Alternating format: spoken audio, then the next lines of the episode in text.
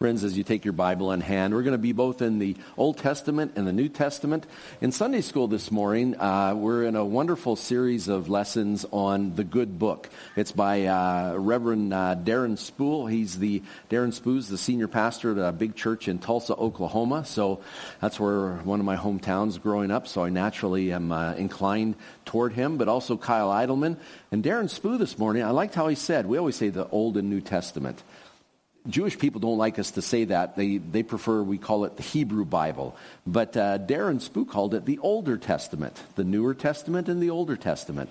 And that's true as well. And we'll be both in the Older and the Newer Testament in the message this morning. As you see from the uh, picture on the screen up above, just a reminder that we're looking, for the next uh, number of weeks, we're looking at the good news of the gospel. And even last week we saw, even naming it the gospel, uh, keeping an old Middle English medieval word which meant uh, good news. It kind of disguises or camouflages how good the good news is. We went back to the original word, remember, that evangelion word from Greek, and we saw that historically that term referred to not just good news, but great news life saving news. That was the news that you received when a herald arrived to tell the city that was in danger of destruction, we've been delivered.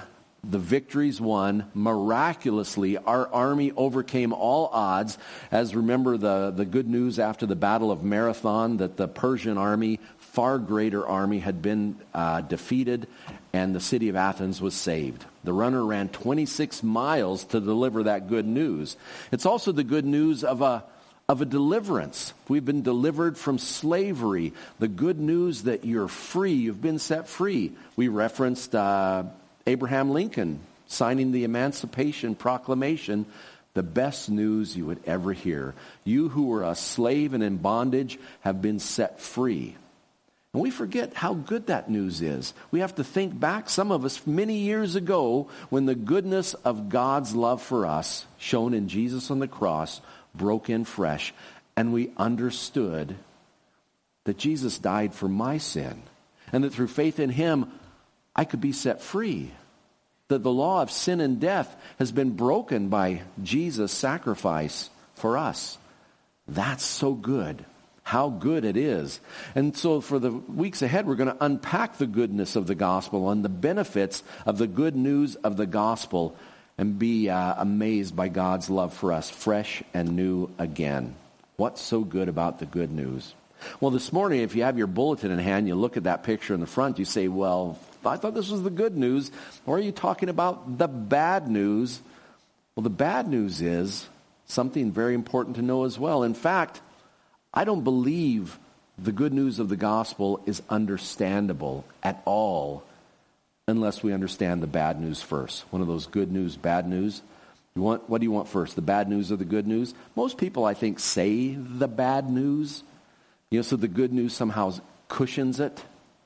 But sometimes you have to go in that order. A doctor can't come into you and say, hey, by the way, I want you in next Thursday. I got this uh, IV of highly toxic chemicals. I want to pump them into your body. And you say, are you crazy? Oh, oh I forgot to tell you, you have, you have a, a highly treatable cancer, but you got to take this chemotherapy. I should have, I should have led with that. You'd say, what is wrong with you? Well, I wanted, you know, they mixed it up. You got to give us the bad news sometimes. We have to have the honest truth. We have to have the, the truth about my condition. What's my, what's my condition? What's my diagnosis? I want to know the hard truth. Don't sugarcoat it. And sometimes we do that. In this world today where it's turned upside down and nothing seems off limits. It seems that in the Western culture, our society is pushing to make sin acceptable, and goodness is something that you look down on and mock. In fact, anybody who wants to live a godly life is seen as the worst of all sins, the only sin actually left is intolerance to hurt someone's feelings. And they try to become more and more outrageously perverted and sinful to see how eventually you'll have to draw a line and then you'll be a bigot and they can write you off, cancel you, destroy your life. It's a crazy world. I don't know if it's the worst it's ever been, but it's getting there. You know, I look back at the Roman Empire where people would buy tickets to watch people kill each other and shed their blood. That was pretty bad. The world we are in today, we really fear for the world our kids and grandkids are going to inherit. The salt and light of God's people is needed like never before. The good news of the gospel is needed. And part of that is sharing the hard truth, diagnosing the problem that the good news delivers us from. In fact, in Psalm chapter 10, I appreciated Kevin reading from the book of Psalms because it speaks very clearly about mankind's wicked heart. Speaks in Psalm 10, this amazing passage where the psalmist is talking about we humans in our wickedness. It says, In his pride, in his pride, the wicked does not seek him, speaking of God. In all his thoughts, there's no room for God.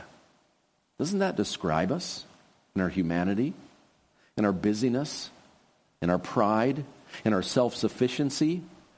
We don't even leave room for the possibility of God, much less the need for a Savior. So, part of the good news that you have a Savior is knowing that you need a Savior. People don't want to be found if they don't think they're lost. So, part of sharing the good news is agreeing on the fact that it's needed. It's needed so much. Because without the bad news of sin, the good news is incomprehensible. Let's share the bad news first. That's what I said. Bad news first. The doctors have to diagnose the problem before they can treat it. That's so important. Many of us know that firsthand. We go through test after test trying to find what is the problem in order that we can treat it. Well, God diagnoses us, all of us, individuals as well as humanity. Our problem is sin. That's not something that people like to hear anymore. You know, I love I love two groups of people. I love all people, but I love two groups especially. I love seniors. We're old enough not to, you know, they've lived a life, you know, and they just don't have to go through all of the motions to make everybody like them. They tell you the truth. Who they are is what they are. And I love kids. Kids are so honest, so upfront. Funny thing about kids ministry though, and I love children's ministry, I love kids club, is that you talk to a little child about sin. It's a blank. What do you mean sin? Well, you, you and I, sin. No. Maybe you, they'll say. Those, yeah, grant, maybe you've sinned, but not me. They, I've never met a child who was a sinner who copped to it. They are the most innocent. Sure, they look innocent, but we know wicked little creatures. like, like, oh, it is amazing. You don't have to teach them to do that. You know, what's their first word? Mama, dada. Our kids, it was always no. You know, that was like their first no. You know, the first word is no. And they, uh, it, it's amazing. And children, they just reflect. We hide it better, but all of us really have doubts about our sinfulness. You know, it's part of human nature. I should say fallen human nature. Because the first thing we want to look at is the universal human condition. Something that speaks of all of us in a broken and fractured humanity. The sin problem. It's universal. It's not any one group, any one race. It's everyone at all times. The universal human condition.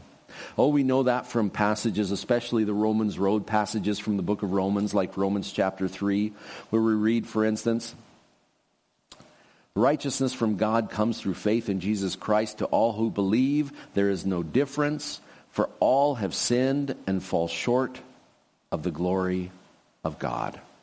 All have sinned. That's all of us. No exceptions. And we fall short of the glory of God. Because that's something we do. For something we, when we define sin, we often set our bar too low. It's part of human nature. We rationalize our sin, don't we? You talk to people about our common problem because oftentimes they think that you are you are holier than thou. You think you're good. You think you're holy and that I'm a sinner. If we come across that way, we shouldn't. Because the Bible says we're all sinners. It's our common condition. One though our sins are forgiven. We're given a new heart. We're given the opportunity to lead a life that pleases God. And the others of us, we're caught in that eternal cycle of sin and death, fallen humanity. We often fall into the trap of comparing ourselves. There is always going to be somebody worse than me. You say, What are you talking to me about sin? Have you seen so and so? What about those TV preachers stealing money and sleeping with other people's wives? Look at them. We can always find somebody to compare ourselves with. Sometimes when I see the political discourse in the United States, I say they must get down on their knees and give thanks that there was ever a man like Adolf Hitler because they're always comparing their opponents to Adolf Hitler. What would they do without Hitler? It's crazy. We always look to others, and we shouldn't. The bar should be set at God's perfection, and we all fall short. Man's righteousness is like filthy rags in God's sight. Psalm 14 puts it this way The Lord looks down from heaven on the sons of men to see if there are any who understand, any who seek God. All have turned aside. They have become they have together become corrupt. There is no one who does good, not even one. That's such a profound passage. It's quoted by the Apostle Paul in the book of Romans. There is none who do good, no, not one. Not saying everything we do is a sin. We don't say that. But it's pervasive. It's who we are. It's our common condition. The universal human condition. And we know where it comes from. If you know your Bible, you know in the book of Genesis, which means beginnings, the, the first things, the book of Genesis talks about the fall of man, the original sin by which the human race in Adam and Eve, our original parents, we all fell in them. Genesis chapter 1 tells us that we were created to have a relationship with God. It's a beautiful thing. Genesis chapter 1, God said, Let us make man in our own image and our likeness. Let them rule over the fish of the sea, the birds of the air, livestock, over all the earth, and over all creatures that move along the ground. So God created man in his own image. In the image of God, he created him, male and female, he created them. Why in God's image? All of the creation that had been done, all of the creatures, and we're a creature, we were created, but the final creature, man and woman, in God's image, so that we could have a relationship with God. Not just creator and creature, but God created to have relationship, friendship with mankind. That's something that Jesus says he came to restore. Do you remember what he told his disciples? On the night he was betrayed, No more will I call you servants. I'll call you friends. call you friends. What a beautiful thing. God restores that relationship with himself. That's what his plan of salvation, that's what his removal of the sin problem is all about. To restore relationship with us. But when we fell, the whole story of the fall of man we see the fact we see the fact that that relationship was broken. How could it be? It's because to truly have love or obedience, there has to be the possibility of disobedience as well. To have love, there has to be the option not to love. Otherwise, it's not true love, it's just an automaton if you're a robot and have to obey, there's no virtue in obedience. There has to be the choice, the key word, a choice to disobey. And so, in all of the perfection, God set one choice before them to obey Him, to reflect His love for them, all He had done for them in creating them. Don't eat of the tree in the center of the garden because that tree has the knowledge of good and evil. I've often thought, I don't think the fruit was any different than the fruit on any other tree. I think it was just the rule. God placed a rule, a choice on this one tree. And in breaking that rule, instantly they would come to the knowledge of evil because they would have fallen into sin and evil. Because they made their choice. They chose against God in that moment. In Genesis chapter 2, it says, The Lord took the man and put him in the Garden of Eden to work it and take care of it. And the Lord commanded the man, You're free to eat from any tree in the garden, but you must not eat from the tree of the knowledge of good and evil. For when you eat of it, you will surely die. Death came through disobedience, through making the choice against God, breaking the relationship with the life giving God. When you remove the God of life, you have nothing but death. The essence of death is separation. We're separated from God. Speaking of the choice that we make every day, the Gospel of John puts it this way speaks of Jesus bringing the light of life, his love into the world. And John, after sharing the good news that God so loved the world, he sent his one and only Son, he follows it up with this in verse 19. This is the verdict.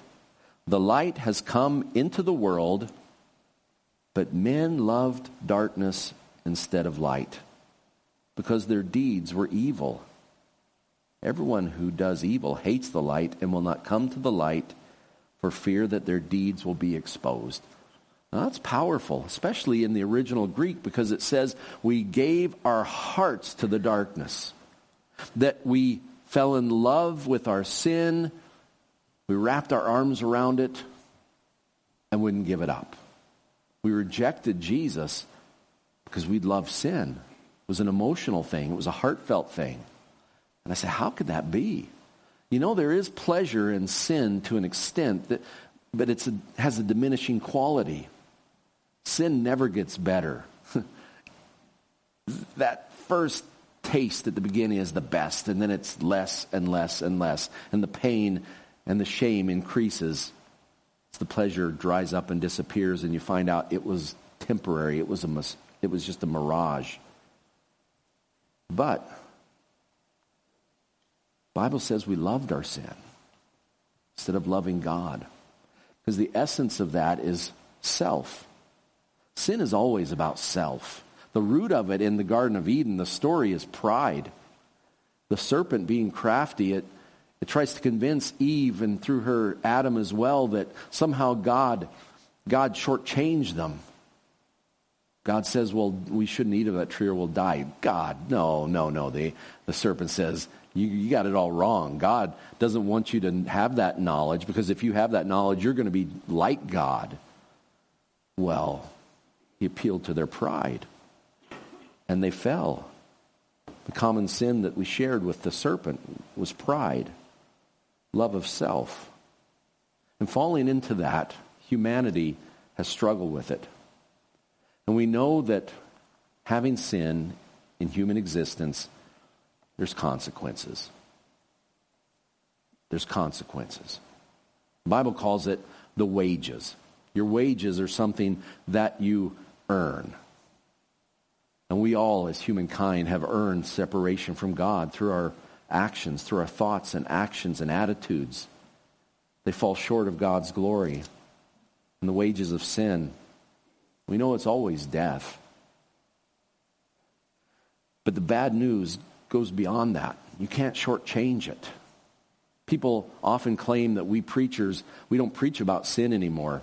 There's always that temptation because nobody likes to hear that they're a sinner. Now, we do, but we don't even like to be reminded of it all the time. Nobody likes that. But it's part of the good news. You can't be saved until you know you need a Savior. And the wages of sin are deep and profound. Genesis chapter 6 tells us that the wages of sin is death, but the wages of sin is spiritual death. Spiritual death. In Genesis chapter 6, we read, speaking of God before the flood, says, The Lord saw how great man's wickedness on earth had become and that every inclination of the thoughts of his heart was only evil all the time. Self was in the center of it. it wasn't they were actively plotting murder at every point. But you know, falling short of God's glory, plotting murder and gossiping both get you the same consequences separation from God. The wages of sin is spiritual death. For a long time, people said, well, it's, it's only because, it's only because those who've gone ahead of us have sinned that we're being punished. It's not really us. It was Adam and Eve, but they had a proverb that grandpa or father could eat sour grapes and the, the kids would have their teeth set on edge. And God said, don't quote that proverb in Israel. He says in Ezekiel chapter 18. He says, For every living soul belongs to me, the Father as well as the Son, both alike belong to me. The soul who sins is the one who will die. Sin separates us from a holy God, the God of life, and there's nothing, by definition, but death, spiritual death, separated from God. But spiritual death has its corollary in physical death. Again, in Genesis chapter 3, we spend a lot of time in the book of Genesis, but it says in chapter 3, verse 19, by the sweat of your brow you will eat your food until you return to the ground.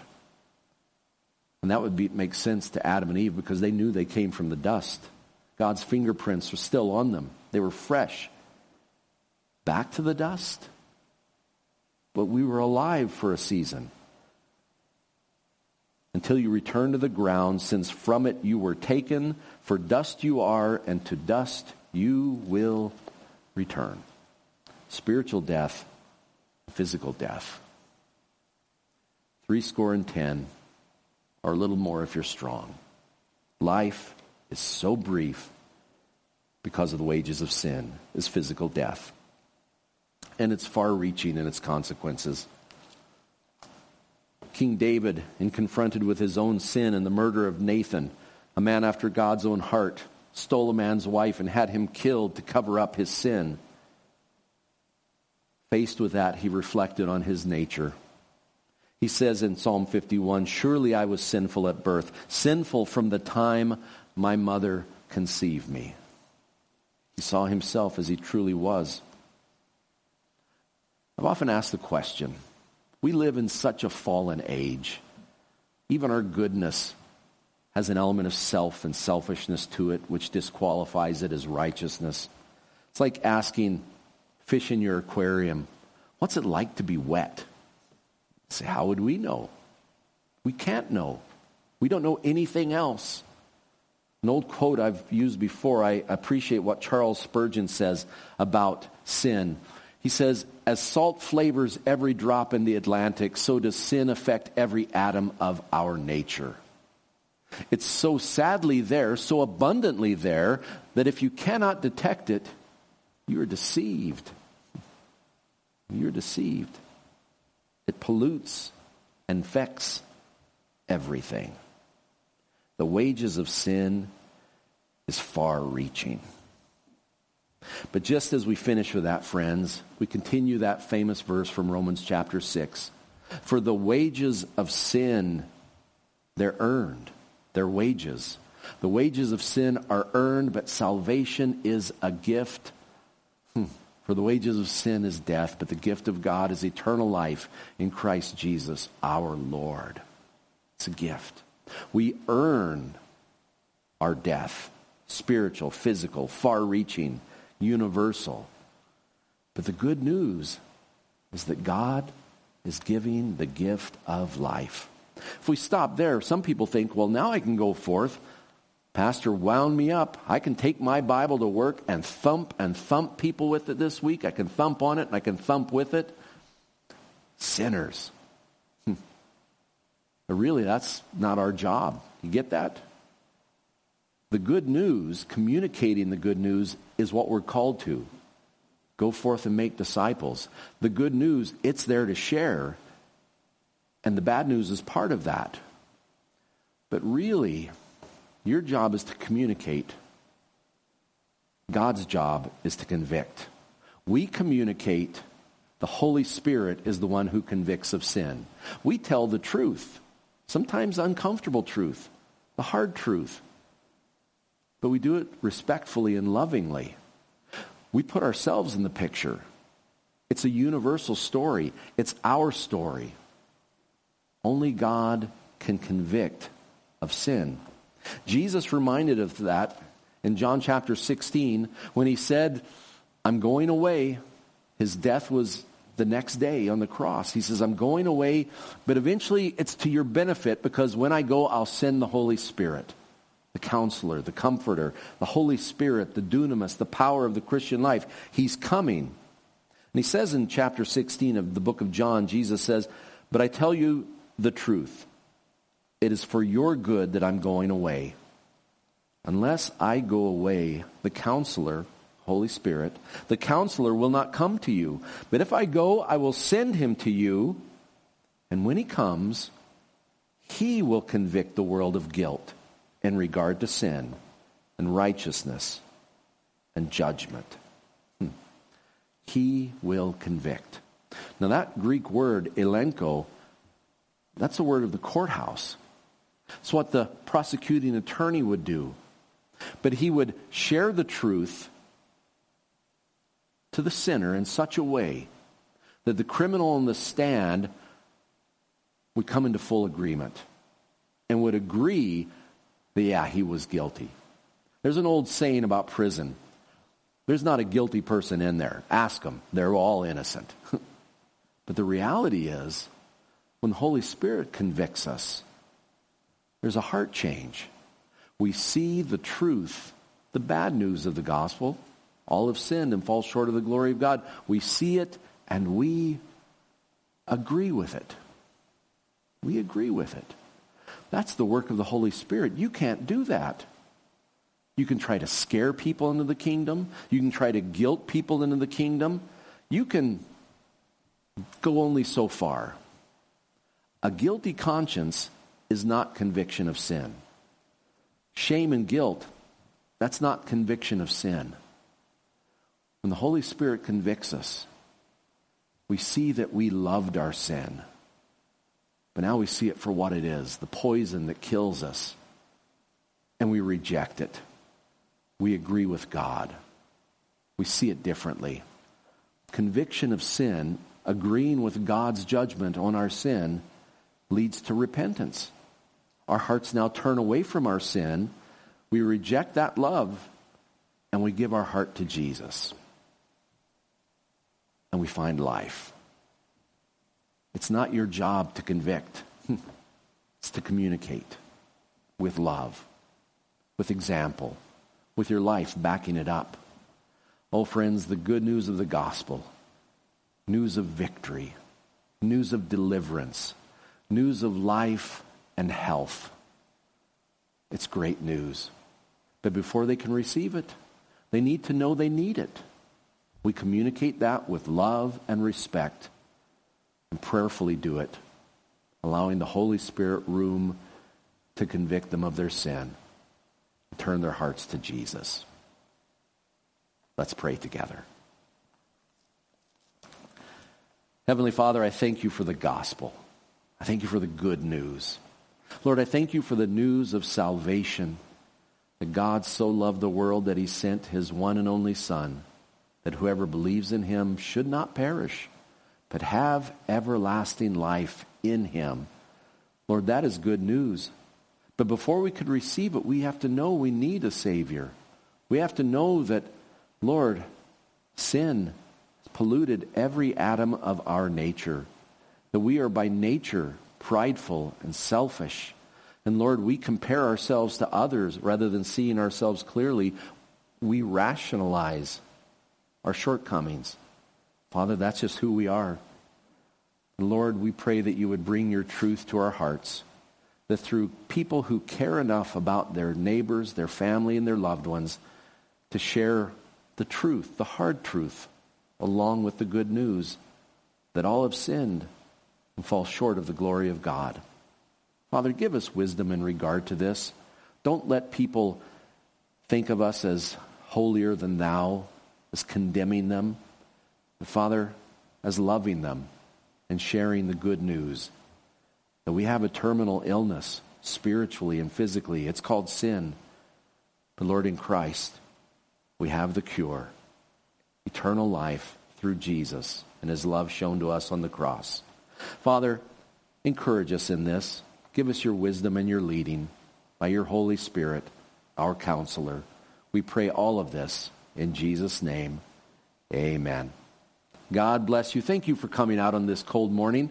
Uh, we will be aware if anybody has trouble starting their cars. I hope somebody has good booster cables here. Don't everybody run off, but uh, just uh, greet one another and spend a wonderful time of fellowship. God bless.